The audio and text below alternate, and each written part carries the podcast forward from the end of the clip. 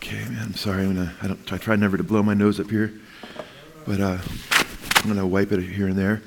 Uh, hopefully, I'll get it, you know, in a good spot. Uh, you guys, uh, this is tough because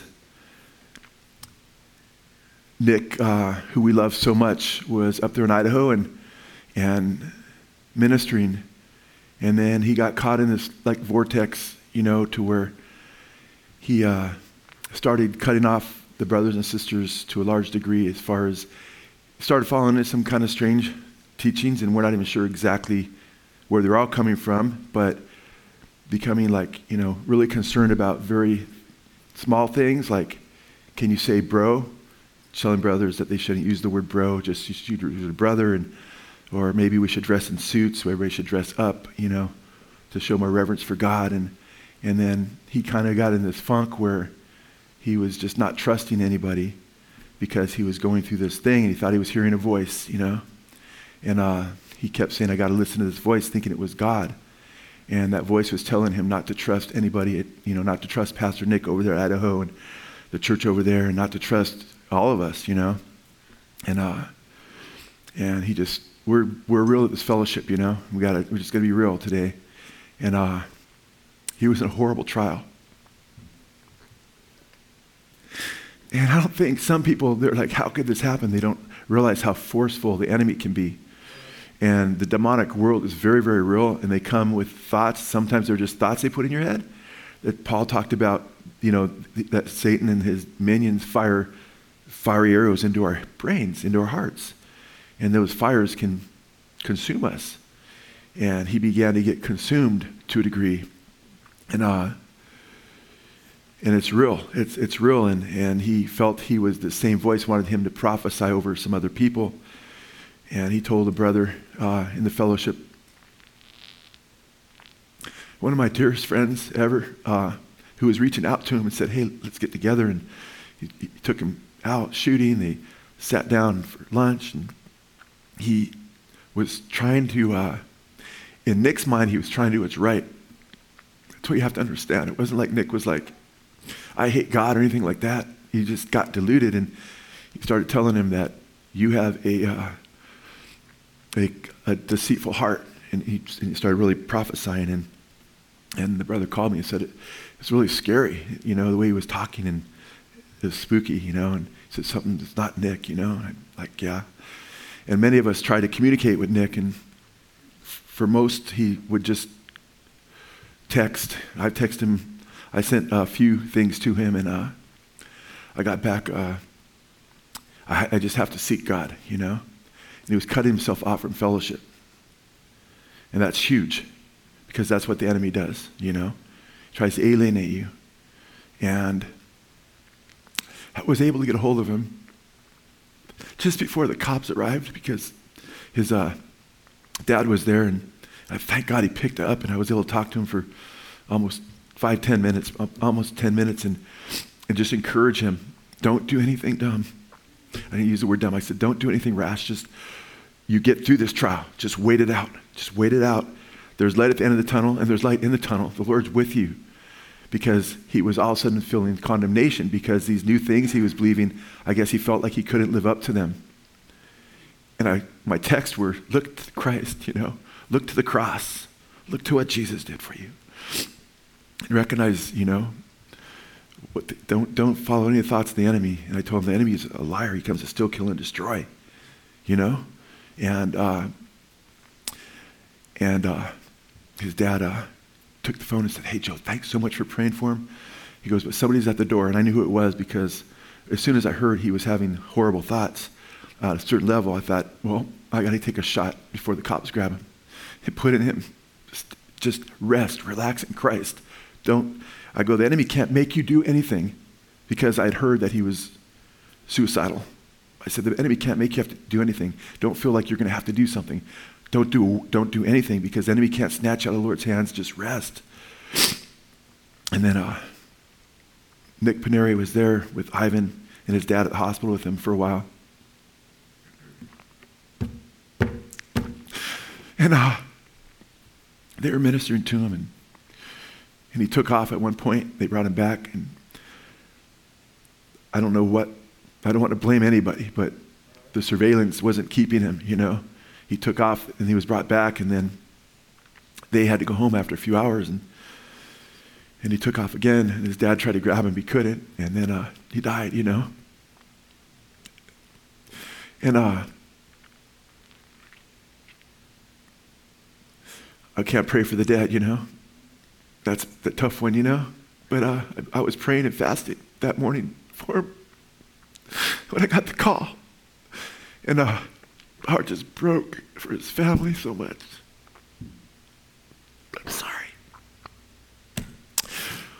So I was like, Lord, I spent half the day with uh, Travis and Marissa and talked to his dad, Rick, that day. And I thought, man, I don't have a message because the message I was going to preach, I can't preach that message because that message was having joy.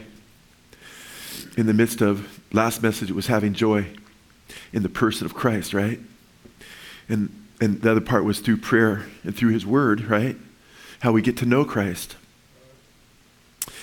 And I thought my next message, which was today, was joy and fellowship. And I put a, get together a whole other message, which was on spiritual warfare and put on the armor of God, which is a series I've been working on for this new year because I've been seeking the Lord.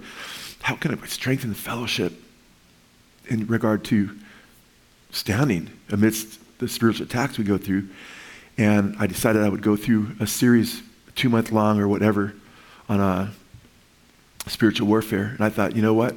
I'll give one message on that, and then as a kind of a prelude to the series, which we'll get into because we're at the tail end of Revelation now, last so many verses. And I thought, and I put that message together yesterday. I've had peace that it's strong, it'll encourage people. But every time I prayed, it was like this message came back to my heart. I was like, Lord, is that you? Because why would I be talking about joy today? But the message was joy through Christian fellowship. And how important. And then the second or third time I prayed, it was like, oh, because it's on fellowship. That's why it keeps coming to my heart. And uh, how important fellowship is for us as Christians. Amen. And how Nick got alienated and please understand, this is how confusing it can get, is Nick was not in a place where he was like, didn't show any like anger toward God, like I don't want nothing to do with Jesus and Christianity. He just came under some weird teaching, and uh, which the enemy used to get him out of fellowship, where he wasn't trusting anybody. And he didn't even know what he believed he went away for some time and he came back from when he went away. And when Nick said he first talked to him, he seemed like, hey, I'm, I'm good, man. I share the convictions of Blessed Oak Chapel, you know, and so forth. But then he'd, like Dr. Jekyll, Mr. Hyde, he'd go into a funk. He's like, I can't trust anybody. I have to seek, you know, you know, just, and they said he kept just stopping listening to sermons, but they didn't know. We know a couple of teachers is listening to. And I made sure because he thought one of these preachers that he listened to when he was gone prophesied over him that he was a hireling and not like a shepherd. And that uh, he was feeling condemned that he was a hireling. Another brother said he was listening to this other preacher too. And, and I said, don't con- you can't condemn these preachers because you don't know exactly what they said. And then I found out later the preacher that he felt prophesied over that it was hireling was given a teaching on John 10 and how the hireling is paid so he doesn't stay with the sheep, he flees. And he felt like he was doing that, you know? And he interpreted it that way, it sounds. I don't know that the pastor went up to him and prophesied, You're a hireling, you know? So when you get in a funk and, and the enemy gets a hold of you, he can whisper all kinds of things in your heart, and things can happen that you can interpret as a message from God. And that's why it's so important to be grounded in fellowship so your brothers and sisters are there for you to say, Hey, you know, what's going on with you, you know? Let's talk, let's pray. And, and there's wisdom in a multitude of counselors, the Bible says. But if you don't have that counsel of brothers and sisters, and you're cut off from walking with your brothers and sisters and walking the light and, and submitting to the leadership, he wasn't submitting to Nick's leadership, and Nick is a wise wonderful young pastor who would only be speaking words of life and encouragement to him. And uh, he got cut off from Nick because he was, the Spirit told him not to trust him, you know? And that's the person, other than the Lord God, his local pastor that he should have been fellowshipping with and, and getting prayer from, along with the other brothers and sisters there. And thankfully, some brothers were able to talk to him as well before I talked to him as well. That there's a couple people he talked to, but then he would cut them off to one degree or another. And, uh, and they warned him. And uh, it's just, you know, the scriptures say that we're supposed to take up the whole armor of God that we may stand in the evil day. You know, we all have evil days. We all will go through an evil day where we're tested, where the, the hedge comes up for a time like Job, right? And we have to persevere through that time. And fellowship is a huge key. So the more I prayed, and I just, late, late last night, it was like, I, am definitely preaching joy uh, through Christian fellowship. And, uh, and the emphasis is not so much joy, although that's so important, amen, but the vitality, the importance, the imperative of being in fellowship with other Christians is so huge. I went through a severe trial over 20 years ago as a young pastor, very severe. And, uh, and it's really different when you're used to always doing the ministry and helping people through their trials as a pastor, when all of a sudden you have to say, I need help. And so many brothers and sisters in this fellowship. The enemy wasn't able by, his, by God's grace to cut me off from everybody. I said, I gotta be humble. I need prayer, man. Going through some crazy things, man. The enemy is so real right now, and the hedges have gone up, like Job or Satan sought permission, Jesus said, to sift Peter like wheat, and he gave him that permission. And Job, he sought permission, he got permission for a time. And I've endured with many of you, and, and I'm so glad after that trial, he usually says, oh, I'm glad I went through that trial. After that, I was like, I don't want to get anywhere near that trial. But in hindsight, I was like, so glad. In the end, the Lord let me go through that because so many people came out of the woodworks that saw that, hey, my pastor is vulnerable too. We all go through things and they started sharing their trials that they would have probably never shared. They like lined up at different times. I was like, wow, thank you, Jesus. And, uh, but I had to humble myself and say, man, I need fellowship. I need my brothers and sisters. And I knew, I had a sense too, you know, because when the enemy is on you, he's trying to alienate you. I knew that, I knew that was real. I said, no, I can't let that happen. And it's only by the grace of God that I endured that. And, uh, Nick has, was out, away from a lot of his brothers and sisters here. He's still in touch with Nathan a little bit. He talked to Nathan a bit, talked to Chad a bit, uh, but he wouldn't trust anybody in biblical doctrine. He got into, we're strong here about doctrine, amen. We're strong about what the Bible teaches because God's word is strong on it. But we're very careful about not taking, not straining at gnats, you know. If someone says brother or bro, you might have a preference. You may not like bro or you might prefer brother, but we don't make it a thing to where you're not reverent enough to fellowship with me, you know? And that was never Nick, by the way. Nick is so free and loving and sweet. But he confused this voice with the Holy Spirit, and it was telling things contrary to the Holy Spirit. And instead of encouraging him to be in fellowship with his brothers and sisters, he got separated. And I'm going to go through some scriptures that to encourage all of you that you write this deep, indelibly in your heart. The importance of being in fellowship. Amen. The importance of being with other brothers and sisters in Christ and being strengthened by them and also recognizing your role in strengthening them. Because we're supposed to be discipling each other. Amen. We're supposed to be building up each other in Christ. Older women, God commands you in Titus chapter 2 to disciple the younger women, to teach them. It's, and well, what do I teach them? It's right there. It's like you don't have to be, you go to seminary for 30 years. You just open Titus chapter 2, and it's what he encourages the women in. He says, the older women teach the younger women these things. And they're to be examples. And the older men, the younger men are to emulate the older men in Titus. Sisters, older sisters that have been in the Lord sometimes, why would you not want to take some time out and encourage your younger sisters in Christ?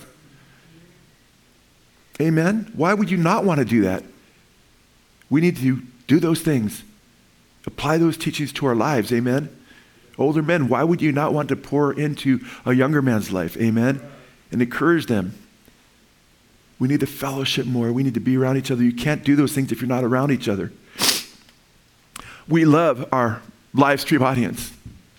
We have so many wonderful brothers and sisters out there. And we know so many of you watch us because you're like, praise God, they preach the truth here. That's a beautiful thing. But you can't just be a hearer of the word. Not that you are. But if you're out there in the live stream audience, you need to be around other believers too. You have to be a doer of the word. Be doers of the word, not hearers only. So you need to be building up your brothers and sisters in Christ. And so many of you are doing that. We know that. We praise God for our live stream fellowships. But we know there's a lot of you that are listening on your lonesome right now. The Lord loves you, but He wants you to be in fellowship so you can be built up by other believers, so you can encourage other believers. Amen? And we say these things because we love you and we want God's fullness for you. But Chad, it was kind of interesting because that was like confirmation because my message had been, was supposed to be joy through Christian fellowship. And Chad came up here. One of the first things he said is that the Bible says we're sorrowful, yet joyful, which one of the scriptures that has been on my heart. I mentioned it last week, actually, in my message. And boy, I had no clue that I would be so sorrowful today, that you guys would. But so joyful too, because we have that abiding joy of Christ in us, the hope of glory. Amen. And the Bible says the joy of the Lord is our strength. Our brother Nick lost his joy. He's telling people he felt dead inside, yet he was still alienating himself from everybody. And you can feel dead inside sometimes. Sometimes Elijah got depressed. You know, Jesus was grieved to the point of death in, in Gethsemane. You know, there's be times where you're, you're hurting inside. But you'll get through the storm. You don't make rash decisions. You wait on the Lord. I did a message called On Waiting on the Lord last Wednesday. And uh, I think that's before I even knew this was going on. It's happened so quick, guys. But last Wednesday it was Wait on the Lord, and God will rise you up on the wings of eagles. I think it was like the next day, I get somebody sends me a Christmas gift in the mail, which is an eagle with Isaiah 40, 31, that scripture on it. And I'm like, that's crazy, Lord. You know?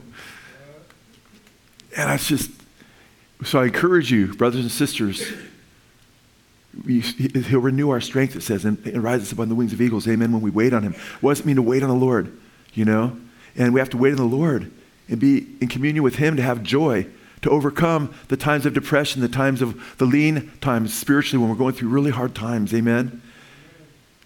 And I shared with you John chapter 15 last week. First and foremost, our joy comes from having a relationship with the Lord Jesus Christ. Amen. Amen. The fruit of the Spirit is love, peace, joy long suffering, gentleness, goodness, faithfulness, meekness, self control, right? Gentleness, against such things there is no law.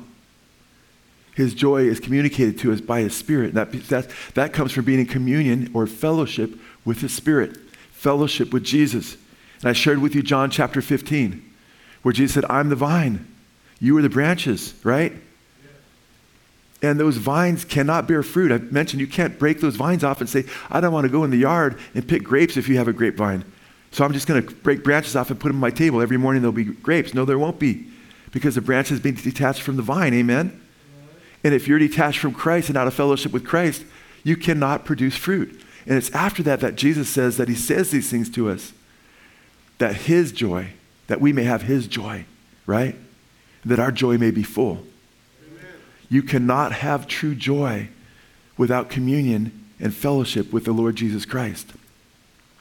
And one of the places we went was in Philippians. We spent a lot of time in Philippians, actually. Amen? And we talked about how Paul derived his joy, he said, and he uses the word joy over and over again, like a dozen times. And he's in prison. Yet it's his most joyful letter. It's not because of the circumstances, because he says, I learned how to be content in bad circumstances and in great circumstances. I learned that I could do all things through Christ who strengthens me. Amen? He used the word joy over and over again. Yet, one of the huge keys to joy for us as Christians is not fellowship simply with Jesus, which is the main thing, but also fellowship with our brothers and sisters in Christ because we're the body of Christ. Amen. The joy that flows through believers, they transmit by the Holy Spirit to other believers. And we have the communion with Christ as we minister one to another. In the book of Hebrews, he says, God's not unjust to forget what you've done for him and how you've ministered to the saints. I'm like, that blows me away. That means when we minister to one another, we're ministering to Jesus. Because Jesus says, What you've done to least of these, my brethren, you've done unto me. Amen? Amen? So, as part of the body of Christ, we minister under his power to other parts of the body of Christ.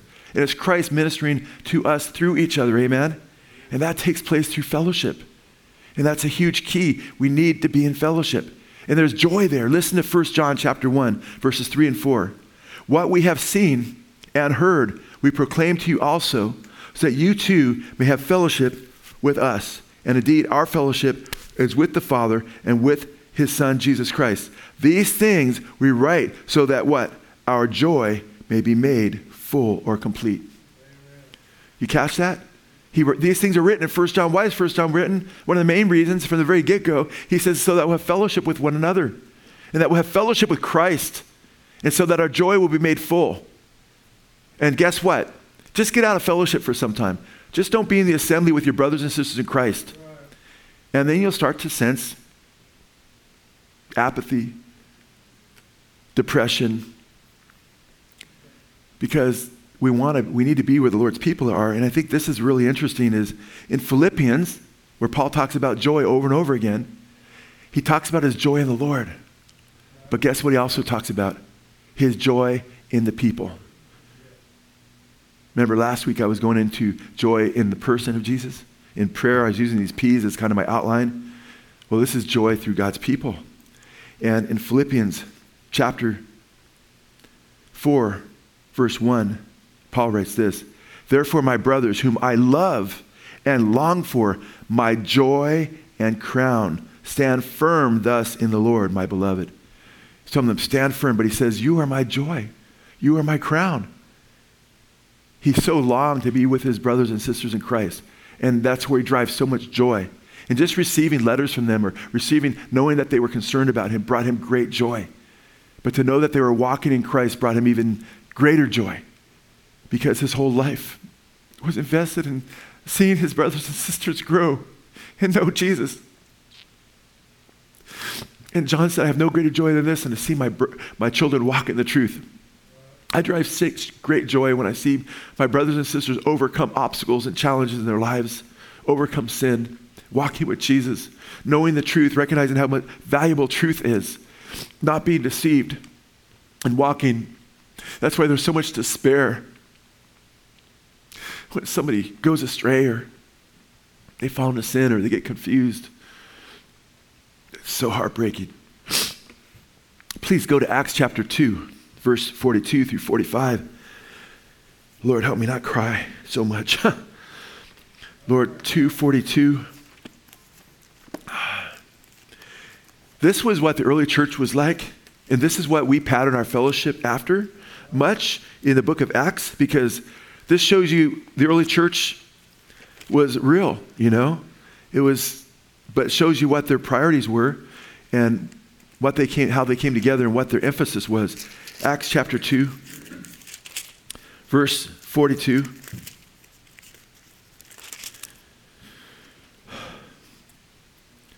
says they were continually what?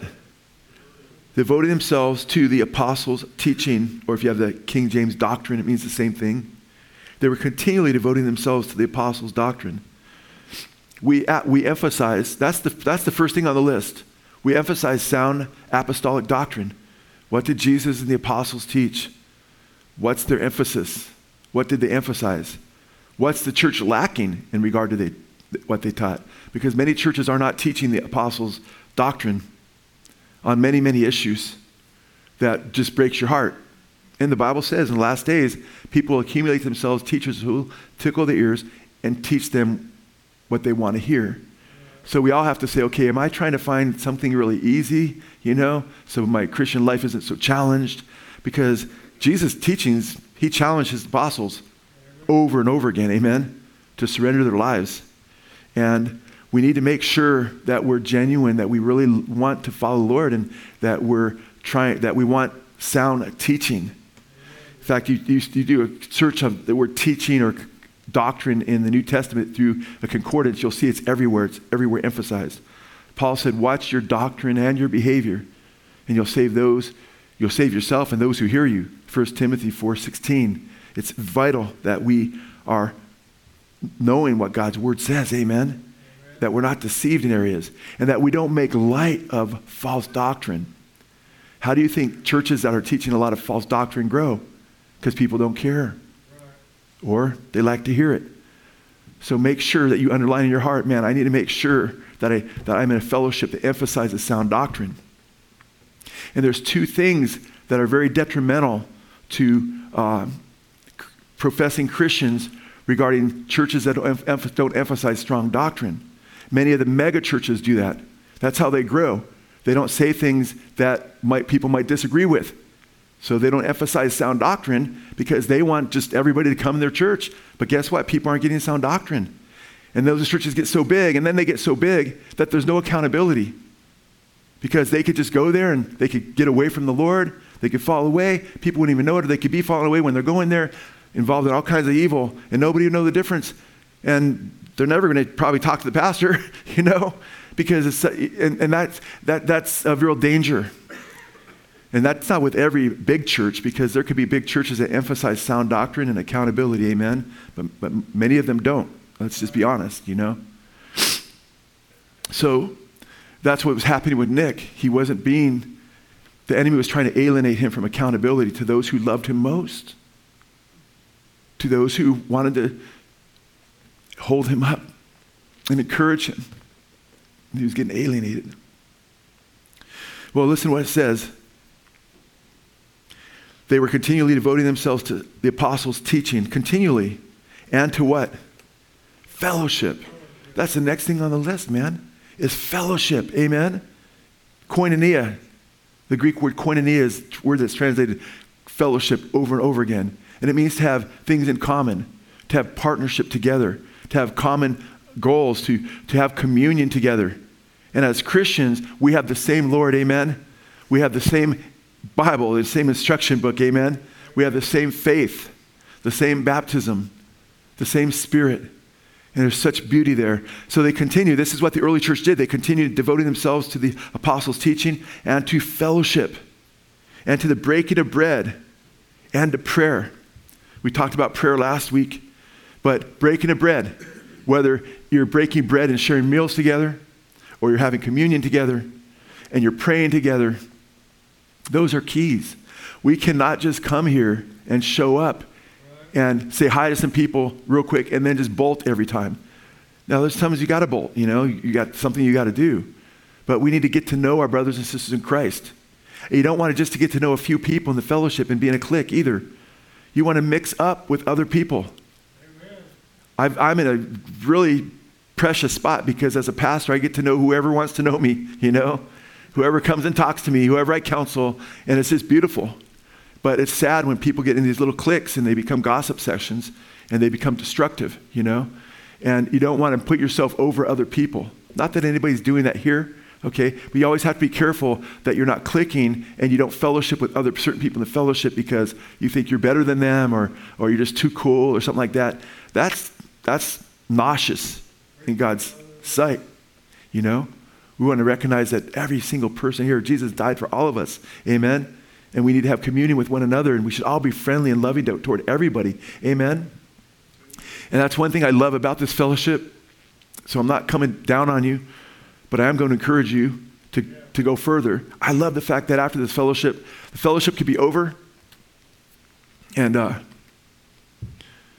half hour later, I see a bunch of people hanging out fellowship, a bunch of people still pray, praying together, talking together, encourage each other. Others go out to grab a bite or whatever. But always include people and be inclusive of other brothers and sisters in your group. It doesn't mean you can't hang out with this person or that person or this few people more than other people. Okay? Jonathan hung out with David, amen? David with Jonathan. That's, that's, that's beautiful. But guess what? Don't exclude other brothers and sisters from your life because that will hurt you And that also robs them of the blessings that you could be to them. Amen. And it's, it's beautiful that people hang out and they fellowship because there's relationships here. I remember speaking at a huge fellowship that I was invited to speak at. It was a great time. Kurt, uh, another pop, a popular teacher taught, two popular teachers, and I taught with them years ago, and we rotated. And it was a huge fellowship, a lot of people there. But right after the service was over at that church, everybody's gone, except like 25, 30 people. And I was like, man, everybody just left right afterwards. There's a huge amount of people there. And I went over to where that 25, 30 people were. As I got closer, I saw it was all my brothers and sisters from Blessed Hope. I thought, praise God, that's a good thing, Lord, okay? That's beautiful, you know? But we want to make sure we fellowship outside the walls because the church is not the building. The church is us, amen? One of the words for church is in the Greek, the main word translated church throughout the New Testament is ecclesia. And you've heard me talk about that preposition, that Greek preposition, ek, means to be called out, right? The church is an ecclesia, it's a called out company of believers. Amen. We're separate from the world. This Bible says we've been called out of darkness into the fellowship or communion or the kingdom of his dear son. Into the kingdom of his dear son. We're now an ecclesia where we belong to Christ. Amen. And praise God, we have a refuge from the storm in Christ. Amen. But He's also given us the church where we can fellowship with each other. Amen. Outside the storm and we can strengthen each other to go back into the storm and snatch people from the fire. Amen? But it's important that you are not just getting together here, but that you in your life have a rhythm to where you're fellowshipping with other people outside the building with the purpose of building them up, with the purpose of encouraging them. Amen? That's so huge. It's so important. Everyone or verse 42, they continually devoted themselves to the apostles' teaching and to fellowship and to breaking of bread and to prayer.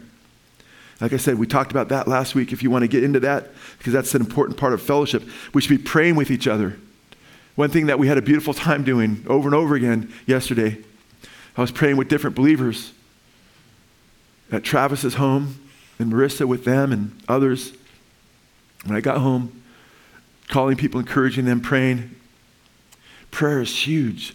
And man, if you're married to a, your spouse, a believer, pray together. Make sure you're praying together. That fellowship in the home and fellowship needs to start with the believers right where you're at. If you're living with another brother or sister or, or friends, pray together. Say, hey, let's pray together. And just make that'll build your heart and your love for each other and your love for the Lord. Verse 43 everyone kept feeling a sense of awe and many wonders and signs were, being, were taking place through the apostles. All those who had believed were together and had all things in common. Wow. They actually shared their possessions because uh, with people that didn't have anything, they cared for each other. So our fellowship should, should take on the attitude of Christ where we lay our lives down for each other, we care for each other, where there's deep friendships forged. Amen? To where it's not just this trite little thing where we keep everybody at distance, but we actually surrender our lives to the Lord and we're used by the Lord to help people. If you've been blessed, that you be a blessing. God gave you blessings so you would be a blessing. Amen? Amen? It's better to give, Jesus said, than to receive. So we need to be givers. We need to be blessers. Amen? Now, true Christian fellowship means we share the same confession. We believe in the Father, Son, and Holy Spirit as, as the triune God, the Trinity. We believe that Jesus Christ is Lord. Amen. And true fellowship is marked by a deep relational commitment to the Lord Jesus Christ and to each other. Amen. It, it's, it's, it's, it's marked by love and joy. They kept feeling a sense of awe. You see that? When you have the apostles' doctrine, right? And you're committed to truth, you're committed to one another, you're committed to fellowship, and you're praying for one another, you see the Lord work. You see, do Lord, Lord do wonderful things. I could easily write a huge book on the different things I've seen in the miraculous that the Lord's done in my brothers and sisters in our fellowship through the years. I don't know how huge, but a big book, okay? I could write a, you know, just the miracles. You just, because when people are in fellowship, you see every day his hand at work in certain ways, in certain things that I couldn't have been a coincidence, you know? Romans 14, 17, the kingdom of God is not meat and drink, but righteousness and peace and the joy and joy in the Holy Spirit. The kingdom of God is not meat and drink, but it's peace and it's righteousness, peace, love, joy in the Holy Spirit. The fruit of the Spirit is joy. And as believers, we need to get on our knees and say, Lord, Use me. I surrender to you. Fill me with your spirit. Help me have the fruit of the Spirit in my life. On a daily basis, we cry to the Lord to be used by Him. Whatever gifts you have for me, Lord. Whatever gifts the Holy Spirit you have in 1 Corinthians 12 and 14, 1 Peter chapter 4, Ephesians 4, you know, Romans chapter 12. Let me use me, use those gifts in me to build up my brothers and sisters in Christ. Amen. So it's very, very important. Now, I love this passage. It's one of my favorite Psalms. And in Psalm chapter 133, let's go there. Psalm 133.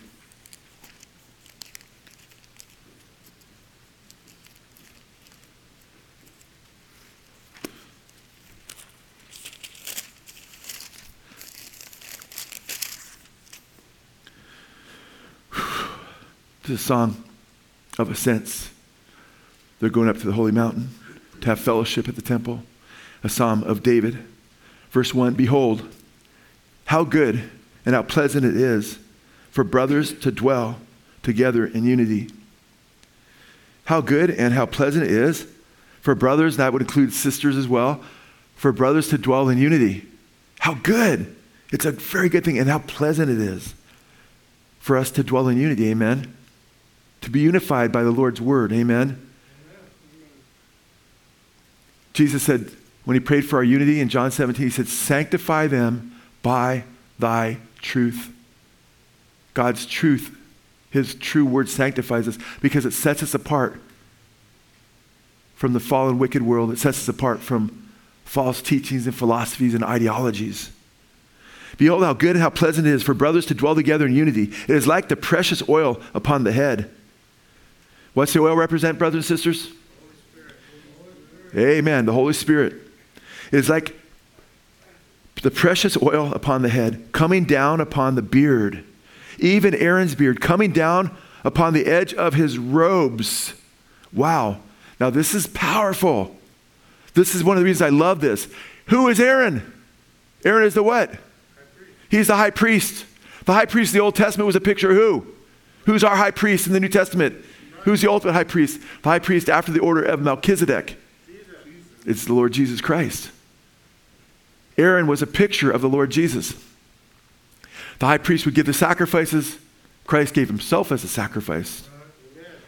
You had the cities of refuge. If somebody killed someone accidentally, his family might try to avenge the one, the relative that was killed, and they'd chase that person. If, if that person get to a city of refuge, he was protected there. And he wasn't, but when the high priest died, he was set free. When our high priest, the Lord Jesus Christ, died on the cross, we were set free. Amen. Because they went to Abraham's bosom before Jesus died, which was like a city of refuge. And we died on the cross. Says Jesus, who ascended on high, first ascended the lower parts of the earth and set, set free those who were held captive. Amen. And set them free. Aaron's a picture of the high priest, picture of Jesus. It's like precious oil upon the the, the head coming down upon the beard, even Aaron's beard coming down upon the edge of his robes. Guess what? The oil is a picture of the Holy Spirit. He's anointed to be high priest. It was a picture of the Holy Spirit being upon Aaron. Guess what? Jesus was filled with no limit in the, the fullness of the Holy Spirit. Amen? Amen. As the God man. And we are part of his body. Right? And the oil flows throughout the entire body. Isn't that beautiful? And guess what? When the body comes together in unity, amen, as a body of Christ, we can sense the flow and ebb and work of his spirit more.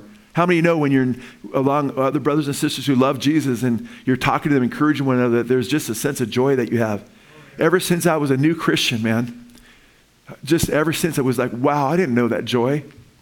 I had the typical happiness off and on as a non Christian in record with what was happening around me. And then I had bouts of, you know, depression or sadness like everybody else when they're a teenager and stuff. But when I became a Christian, man, and I started hanging out with believers that love Jesus, we'd go in the hills together. We'd walk up in Simi Hills, man, and we'd be singing oh, like some of the songs we've been singing lately. It's like a lot of these songs that, that Gerald's leading us into the songs that I, were, I grew up with in the faith, you know, when I first became a believer when I was around 18.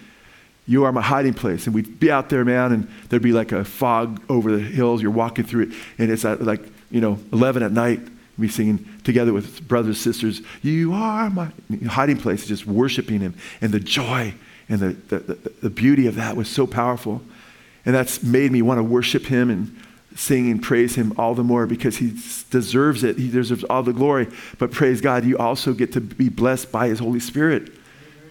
Because when Paul said in Ephesians 5:18, don't be drunk with, drunk with wine, but be filled with the Holy Spirit. Right? Right after he said, he says, singing psalms, hymns, and spiritual songs. Same thing he says in Colossians. So when they sang praises in the temple, you remember they dedicated the temple?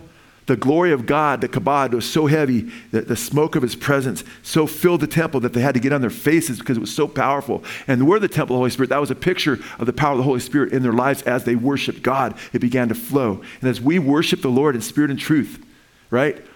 We, it's a way of surrendering to the Lord. We draw near to Him, He draws near to us. We get to experience His Spirit in a greater fullness. Amen. But when we're together as an assembly, praising God and lifting up His, His praises and worshiping Him in spirit and truth, we get to experience the power of His Spirit collectively as the body of Christ, which is pictured here. In fact, look at verse 3. It's like the dew of Hermon. It's like the dew, uh, dew of Hermon coming down upon the mountains of Zion. That's Jerusalem for there the Lord commanded the blessing, life forever. That's very interesting because Hermon is a huge mountaintop. Huge mountain as you go through Israel. I mean, you can't miss it. And when you're up north, it's like huge. And it's snow capped so often, even in the drier months of the year. But it says right here, it's like the dew of Hermon coming down upon the mountains of Zion. Zion's a long way from Hermon. It's in Jerusalem. But guess what? The wind would blow from the north over that mountaintop toward the south, and where it was dry and hot in weather very similar to our weather here in California, Southern California, that nice cool breeze would come in and refresh you. It'd be so refreshing. You die, you're hot, man, it's so hot. All of a sudden, wow, you just want to stand in that breeze, like, wow. Call the family out.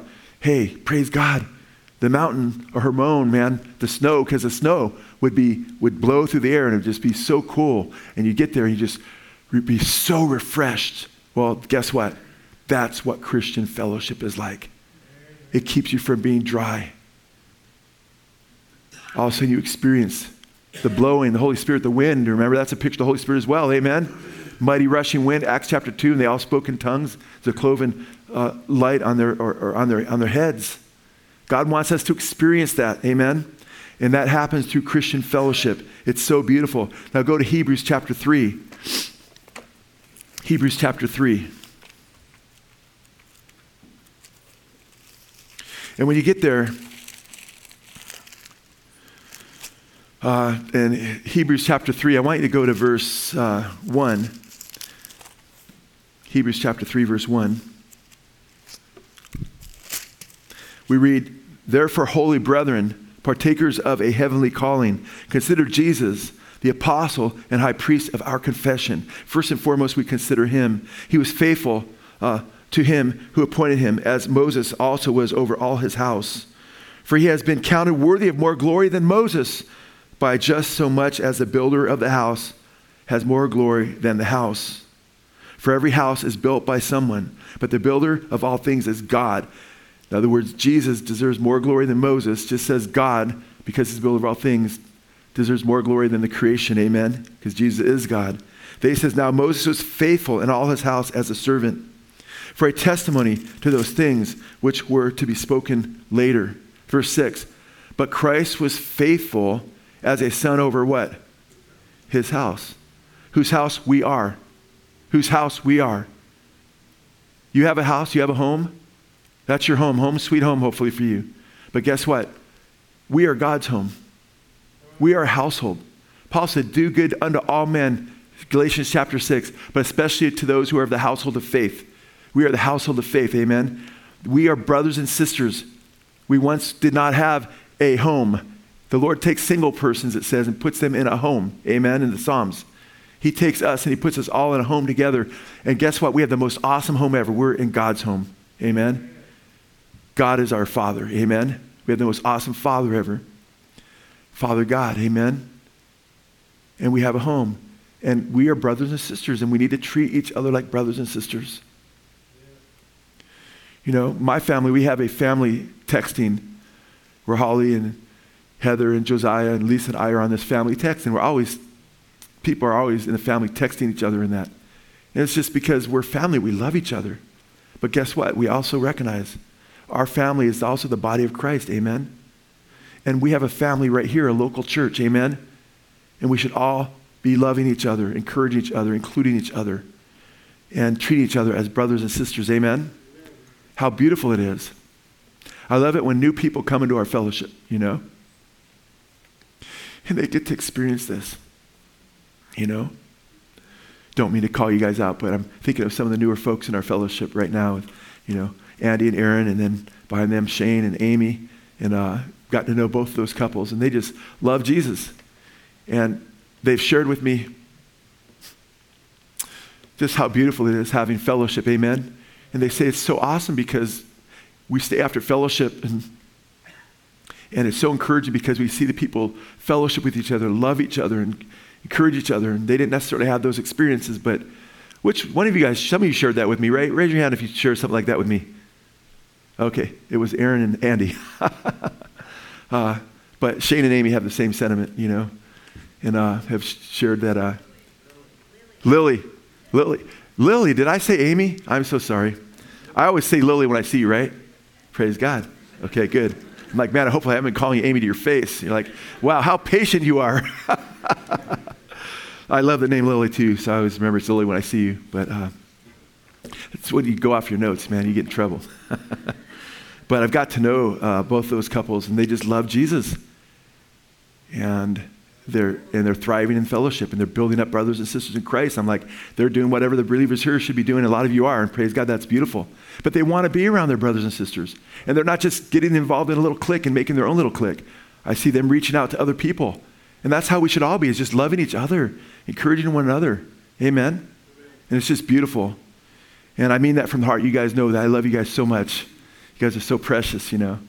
And God used our trials, what Owen went through, you know was pretty heavy. And then we got together and prayed, and, and uh, I just thought, wow, God uses these trials, and God answered our prayer. It seems like, right? That's a, that was a miracle right there. It was like crazy what he was going through. Sweetest little kid, you know. And we were praying for him. There was like 15 people. It was like an hour after fellowship.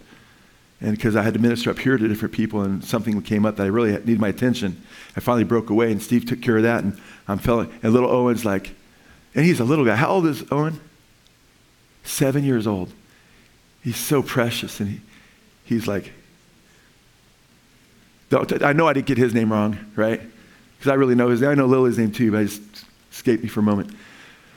Uh, so Owen comes over and he's with standing there. He goes, You know, I was nervous about having people pray for me tonight, but Toby and I prayed together, and God has given me the strength to pray with you guys. Something like that, right? He's given me the courage, you know. I'm like, He's like a little man. He's, how old is he? Seven years old, you know. It was so beautiful and, and it's so precious. And I was like, wow, Lord. And they're, having, Toby and Owen are having fellowship, right? Little guys, young guys. Well, Toby, you're kind of, you know, you guys are big for your age though, but, you know. Uh, they come over and then they're talking about their prayer time to get ready for the prayer time. And it just blessed our hearts. And, and fellowship is so beautiful. It's so important. And you want to teach your children the importance of fellowship. And you want to, you want to be an example of that. And you want to mirror that.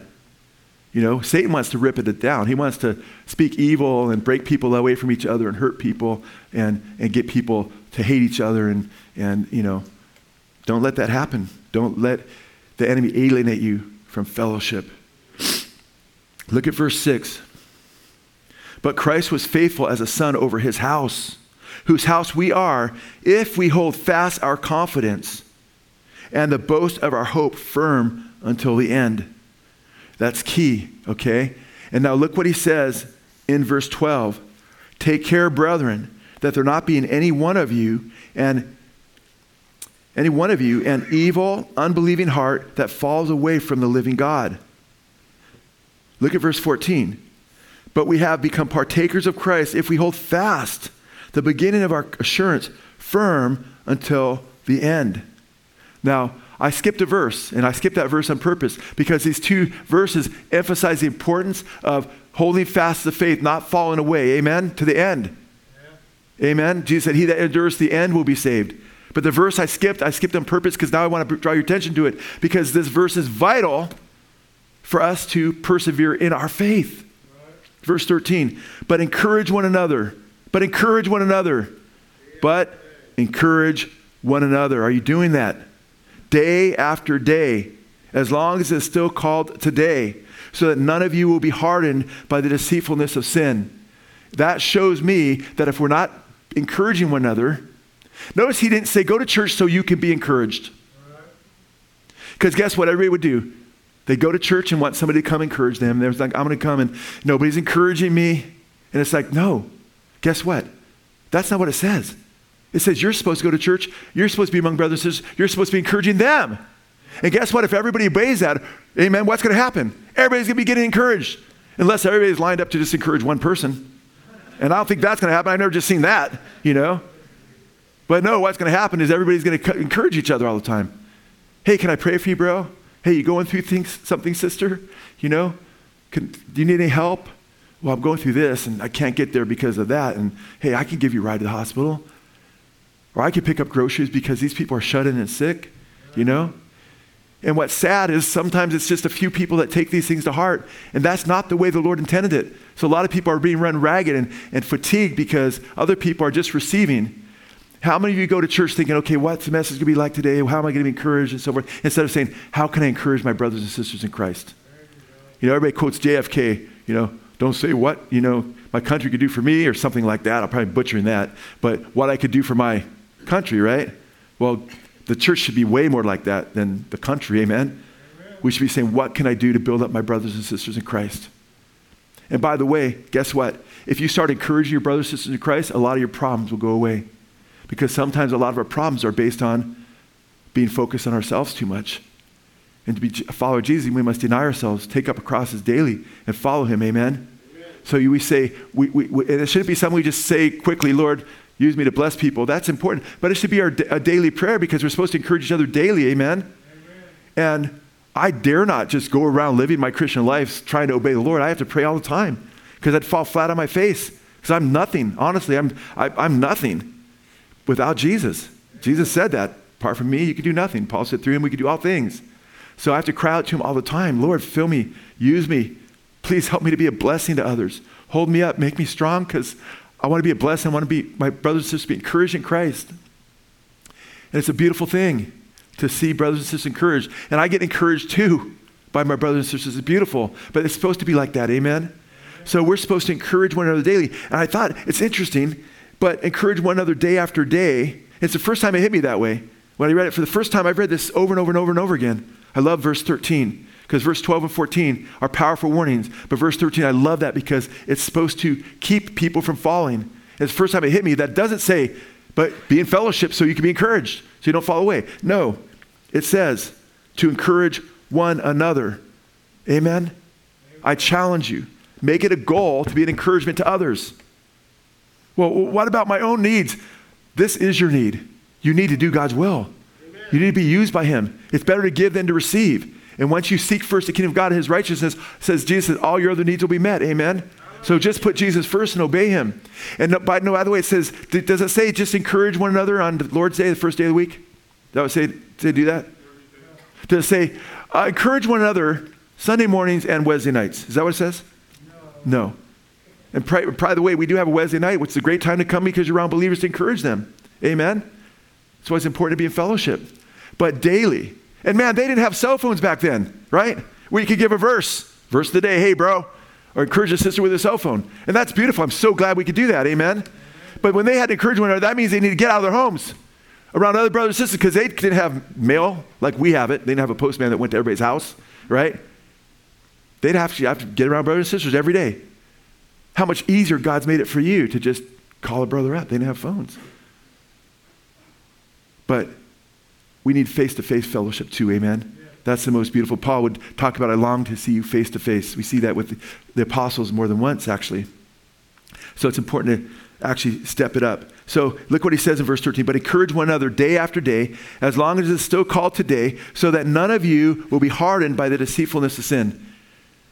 There's no way out of it. You will become hardened by the deceitfulness of sin if you're out of fellowship too long. It's important to be in fellowship. And if you think you're invincible on your own and you don't need fellowship, how can we disobey God's word and believe that we're walking with Him? And that we won't fall into the hardness of sin. It can happen really quick to people that you can become hardened toward the Lord or to your brothers and sisters. Go to Hebrews chapter 10, verse 24. Verse 23 and 24. Let us hold fast, Paul says, or the, I should say, I'm not Paul, but the author of Hebrews. Well, who was the author of Hebrews? I know, I'm absolutely sure who it was. It was God. Okay? Through a man. Verse, 30, verse 23 Let us hold fast that confession of our hope, the confession of our hope, without wavering, for he who promised is faithful. He's writing to a church in the book of Hebrews, Jewish believers mainly, who are being tempted because they're being persecuted. According to Hebrews 10, this very chapter, they're losing their homes. Some of them. Some of them have been in prison. They're visiting prisoners. They haven't yet been martyred, obviously, because they're living right now when he's writing to living saints. But they're losing homes, they're being in prison. Some of them are visiting the prisoners, and they're being tempted not to be in fellowship. They're being tempted not to be in fellowship because they can be branded as someone who is not following Judaism is to be ostracized from society. The authorities could take away their homes. They could even be imprisoned at this point.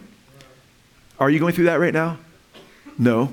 What excuse do we have? And Paul, or the author of Hebrews, I'm sorry, was not allowing them to use that as an excuse. Because look what he says. Verse 24, and let us consider how to stimulate one another to love and good deeds. That Greek word means provoke, stimulate. The NASB translates it stimulate. Uh, because provoke is a strong word. When we usually think of the word provoke, even in the Greek, it can be used for provoking people to anger. But I like the fact that the word provoke is what the Greek word means. It could also mean stimulate because it's ironic. Instead of provoking people to anger, we're supposed to provoke them to what? To love and to good deeds. Amen. And how can you provoke people and stimulate them and encourage them to love and good deeds if you're not around them, encouraging them day after day? Now, guess what? If you shoot for day after day, you'll be doing better than you're doing now. How many would agree with that? Amen. Look at verse 25. Not forsaking our own assembling together, as is the habit of some. Not forsaking our own assembling together, as is the habit of some, but encouraging one another. And all the more, encouraging one another, all the more as what? You see the day drawing near. What day? The day of Christ. Now, we're 2,000 years almost nearer to the return of Christ than they were. And he was emphasizing and getting together all the more. Now Israel's a country again. The prophecies have been fulfilled. They're talking about rebuilding the temple, all these different prophecies, globalism, all these things are lining up. We need to make sure we get together all the more as we see not less and less. And he's telling them to do this when it was hard to get together because they could be arrested, they could lose their homes, and potentially even die for their faith. But he's saying, hey, it's so important to be in fellowship. Amen. I want to encourage you guys to recognize the context too, because just as the context of that other passage was the context of our hearts not being hardened and falling away, amen, in chapter 3, this context is the same. Because in 26 he says, For if we go, if we, that's speaking to believers obviously, go on sinning willfully after receiving the knowledge of truth, there no longer remains a sacrifice for sins, but a terrifying expectation of judgment and the fear of a fire which will consume the adversaries. Anyone who has set aside the law of Moses dies without mercy on the testimony of two or three witnesses. How much severer punishment do you think he will deserve who has trampled underfoot the Son of God and has regarded as unclean the blood of the covenant by which he was sanctified and has insulted the Spirit of grace? For we know him who said, Vengeance is mine, I will repay. And again, the Lord will judge his people. Verse 31 is a terrifying thing to fall into the hands of the living God. So, brothers and sisters, this is the context of being involved in fellowship so you don't what? So you don't fall away. Do you understand that?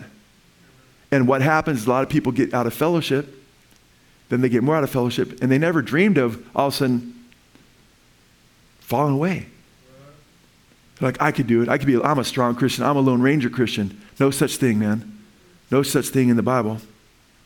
So it's important that we stimulate each other to love and good works. And, and by the way, when he says not to forsake the assembling of yourselves together, the gathering, the Greek, the Greek word there is uh, episunagoge. Episunagoge. And I love that word because you know what word is in that Greek word? Episunagoge. What word we get from that? Synagogue. Okay? It was where the Jewish believers met.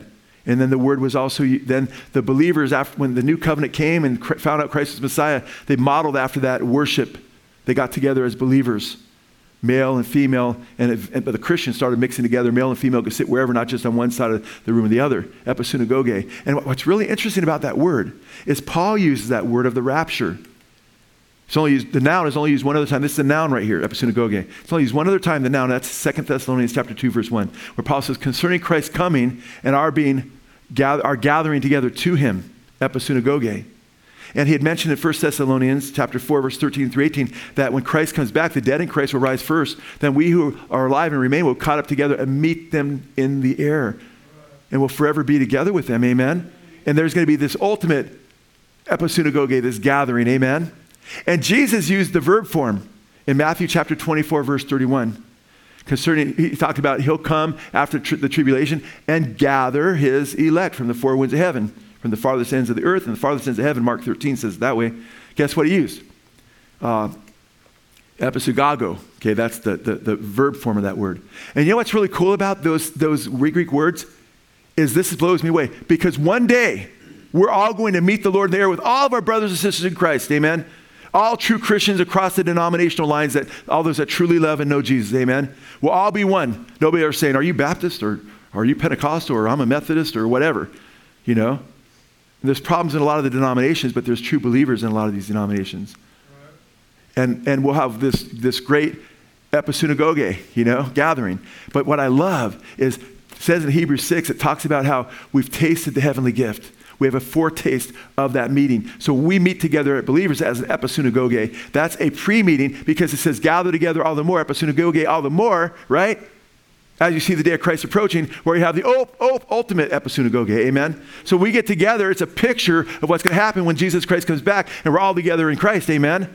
But guess what? We have a taste of that. We have a taste of heaven when we get together as brothers and sisters of Christ right now, amen? So when you get together right now, you are, and we sing praises, right? We worship the Lord. We give him glory. It's okay, guys. I know we're all like a little nervous. What if this is the day? Joe's really preaching, man. Be ready for Jesus' return, you know? And, uh, but uh, the Lord is good, amen? amen. Always pray for wisdom for all things and everything and protect us, keep us, use us to your glory. It could be just a shadow of a guy, it could be something needed. But uh, praise God. Always ready to be with the Lord, amen? amen. Uh, we know that Paul talked about intervening events, though, before the episunagoge takes place Antichrist, apostasy, and so forth. But we want to encourage you, brothers and sisters in Christ, to look at your gathering together. That's, that's, do you understand that? That hit me. I've never thought about that way. But then I realized I knew those Greek words were the same, the verb and the nouns. But I thought, ooh, Lord, that's in the context of getting together for our meetings, all the more as we get into that ultimate meeting. It's a pre meeting. So we have a pre rapture kind of thing right now. Not pre trib, but a pre rapture gathering. Amen? Now, Proverbs chapter 27 and 17 says this As iron sharpens iron, so one person sharpens another. Amen? If you have a knife going dull, right, and it has no, you have no way of sharpening it, just sits by itself, it's just going duller and duller. That's what happens to us as believers. Amen? And it's like, I love the analogies, like, you know, I mean, like the coal and the fire, you know? The old story of a pastor who visited a guy that had fallen away, gotten away, wasn't in fellowship anymore, and his life was going awry. And the pastor came over to, to, to, to and the guy invited him in, and, and uh, he sat by the guy's fire and didn't say anything. The guy's like, hmm. And he took the tongs the, at the guy's fireplace and grabbed an ember, burning hot ember, and stuck it on the side. And after some minutes went by, that he pointed to the ember, how it became cold and dead. And he said, This is what happens when you get out of fellowship. You become just like this ember. Amen. But you put that ember back in the fire, what happens? It lights up again. Amen. And you know, in 1 Peter, we read in 1 Peter chapter 5, verses 8 through 10. It talks in verse 6 about humbling ourselves. We got to humble ourselves and say, We need God. We need each other. Amen. Under the mighty hand of God. And he talks about the importance of resisting the devil, right? And humbling yourself under the mighty hand of God. He says, For the Satan goes about as a roaring lion, he says, seeking someone to devour, but resist him steadfast in the faith. Amen. Lions don't usually hunt gazelles because they're really, really, really quick, but they hunt zebras and wildebeest. And we're like the, the zebras and the wildebeest. But what, do they, what are they very good at doing? Separating a wildebeest. You ever, I love to watch the nature programs ever since I was a little kid. They separate the zebra, they separate the wildebeest, they isolate it, then they devour it. Do not let Satan isolate you from your brothers and sisters in Christ. And don't just find some place to park your rear end and hear the message and, and take off. You can take off afterwards. I know, oh, I can't believe you said that. I have a, I gotta go. No, I'm just saying, don't make that the habit of never fellowshipping. Sometimes you got to go. Sometimes you got things going. We understand. But reach out to your brothers and sisters in Christ. Love one another in Christ. Amen. It's all so, so important that we do this. Quickly go to Hebrews chapter 13 because I want to show you what that looks like when we're together. And we'll go through this briefly. Hebrews chapter 13, verse 1. Let love of the brethren. So, what do we do? These are what you do. These are the things. I don't have time to ex- explicate them too long or exegete them too, too much because we want to do communion. But says, let love of the brethren continue. So love one another. Do not neglect showing hospitality to strangers. That means reach out to others. For by this some have entertained angels without knowing it. We just talked about that recently. Remember the prisoners so we need to remember those who are suffering for Christ. Amen. They're part of our body, not just our local body. We need to reach out to brothers and sisters throughout the world. Amen. Remember the prisoners as though in prison with them, and those who are ill treated, since you yourselves also are in the body. Remember, we're all part of the same body. Amen. When one part of the body hurts, the other part of the body should hurt. And if we don't feel for other people in the body of Christ, we're not close enough to the body of Christ. We need to get closer. Amen. Marriage is to be held in honor among all, and the marriage bed is to be undefiled. Fornicators and adulterers, God will judge. In other words, when you're among the brothers and sisters, don't take advantage of each other and defraud each other sexually. Verse 5 Make sure that your character is free from the love of money, being content with what you have. For he himself has said, I will never desert you, nor will I ever forsake you. How many people have forsaken fellowship because guess what? Oh, I just got to work. And they're not in fellowship anymore, and they fall away. Verse 6 so that we confidently say, The Lord is my helper. I will not be afraid. What will man do to me? The Lord promised he'll never leave us or forsake us. Amen. We look to him and we trust him. And in Christ, in Christ, we're invincible. Amen. Because neither height nor depth nor principality or power or any other created thing, even death, it says, cannot separate you from love of God, which is in Christ Jesus. Amen. So you want to be in Christ. Make sure you're in Jesus. That's where the security is. Verse 7 Remember those who led you, who spoke the word of God to you and consider the result of their conduct, imitate their faith. So, how about submitting to leadership? What happened to our brother Nick is he got out of fellowship. He distrusted leadership. Leadership did nothing. He didn't say they did anything. Nothing was going on with he everything was great, he said at times, but he just was listening to this weird stuff. And look at verse 17. Verse 17. Obey your what? Your leaders and submit to them, for they keep watch over your souls as those who will give an account. Let them do this with joy and not with grief, for this would be unprofitable for you. So, guess what? We tell people, we let people know. I mean, we communicate with people not just in this fellowship. We get emails and so forth, and, and this is one of the verses we use if they're not, they don't want to find a fellowship. And we've got so many people that listen to us. You need to be in submission to leadership. So we encourage, you know, there's a lot of discontinuity with our brother Nick and not trusting Nick Paneri when Nick Paneri was so trustworthy. That's why we sent him out. He's, there's no accusations against him. He's a wonderful brother, but he was not trusting anyone, all of us. And then he wasn't able to follow leadership. But a local pastor and local brothers and sisters, where you sharpen each other, amen, can help you be accountable to what's right and what's good and can remind you, hey, you're getting off the straight and narrow. Hey, that voice is not from the Lord. That voice gave you a prophecy that wasn't from Jesus. And he admitted, by the way, that he made a false prophecy, that he didn't even know why he said that to this person. He went and apologized to him. Then later he took it back, saying, I shouldn't have apologized. You know, he was so confused. And the Lord does not want you to not learn from the severity of what it means to be disconnected from the leadership of a fellowship and, and from the brothers and sisters of fellowship. Because Satan wants to alienate you just because he's a roaring lion, just like a lion wants to alienate a zebra or a wildebeest. And he wants you to distrust fellowship and stay out of fellowship so he can have you just hearing his voice. And then he ratchets up the voice and starts telling you other things. And poor Nick, he started thinking of King Saul and what King Saul had done, you know? And uh, it happened really quick. But a lot of it came down to being out of fellowship and cutting everybody off. Draw near to your brothers and sisters. Amen? Well, the church I go to is not perfect. Well, you, I hate to tell you, you're not perfect. And if it was a perfect fellowship, as we say, as soon as you join, it's not going to be perfect anymore, you know, because none of us are perfect. We're all striving to know Jesus better. We're all striving to grow. And praise God, one thing we all know about this fellowship, you could talk to my wife, my family, my brothers and sisters are close to me. We have a good track record by the grace of God. Amen. We've only laid our lives down all these years. And God has done that by His grace, not through us. Amen. Not that there haven't been struggles or, or, or none one sinless, nothing like that. And the brothers and sisters here in the leadership, they have integrity. They love Jesus. If somebody falls short, they, then they need to be confronted in a loving way. Amen? But we have so many brothers and sisters here that love Jesus. I praise God for this assembly. So I want to encourage you to continue to love one another, continue to love Christ, continue to stay in fellowship so that your joy may be made full. Amen? Amen. Praise God. I love you guys. Can we all please stand up and take communion?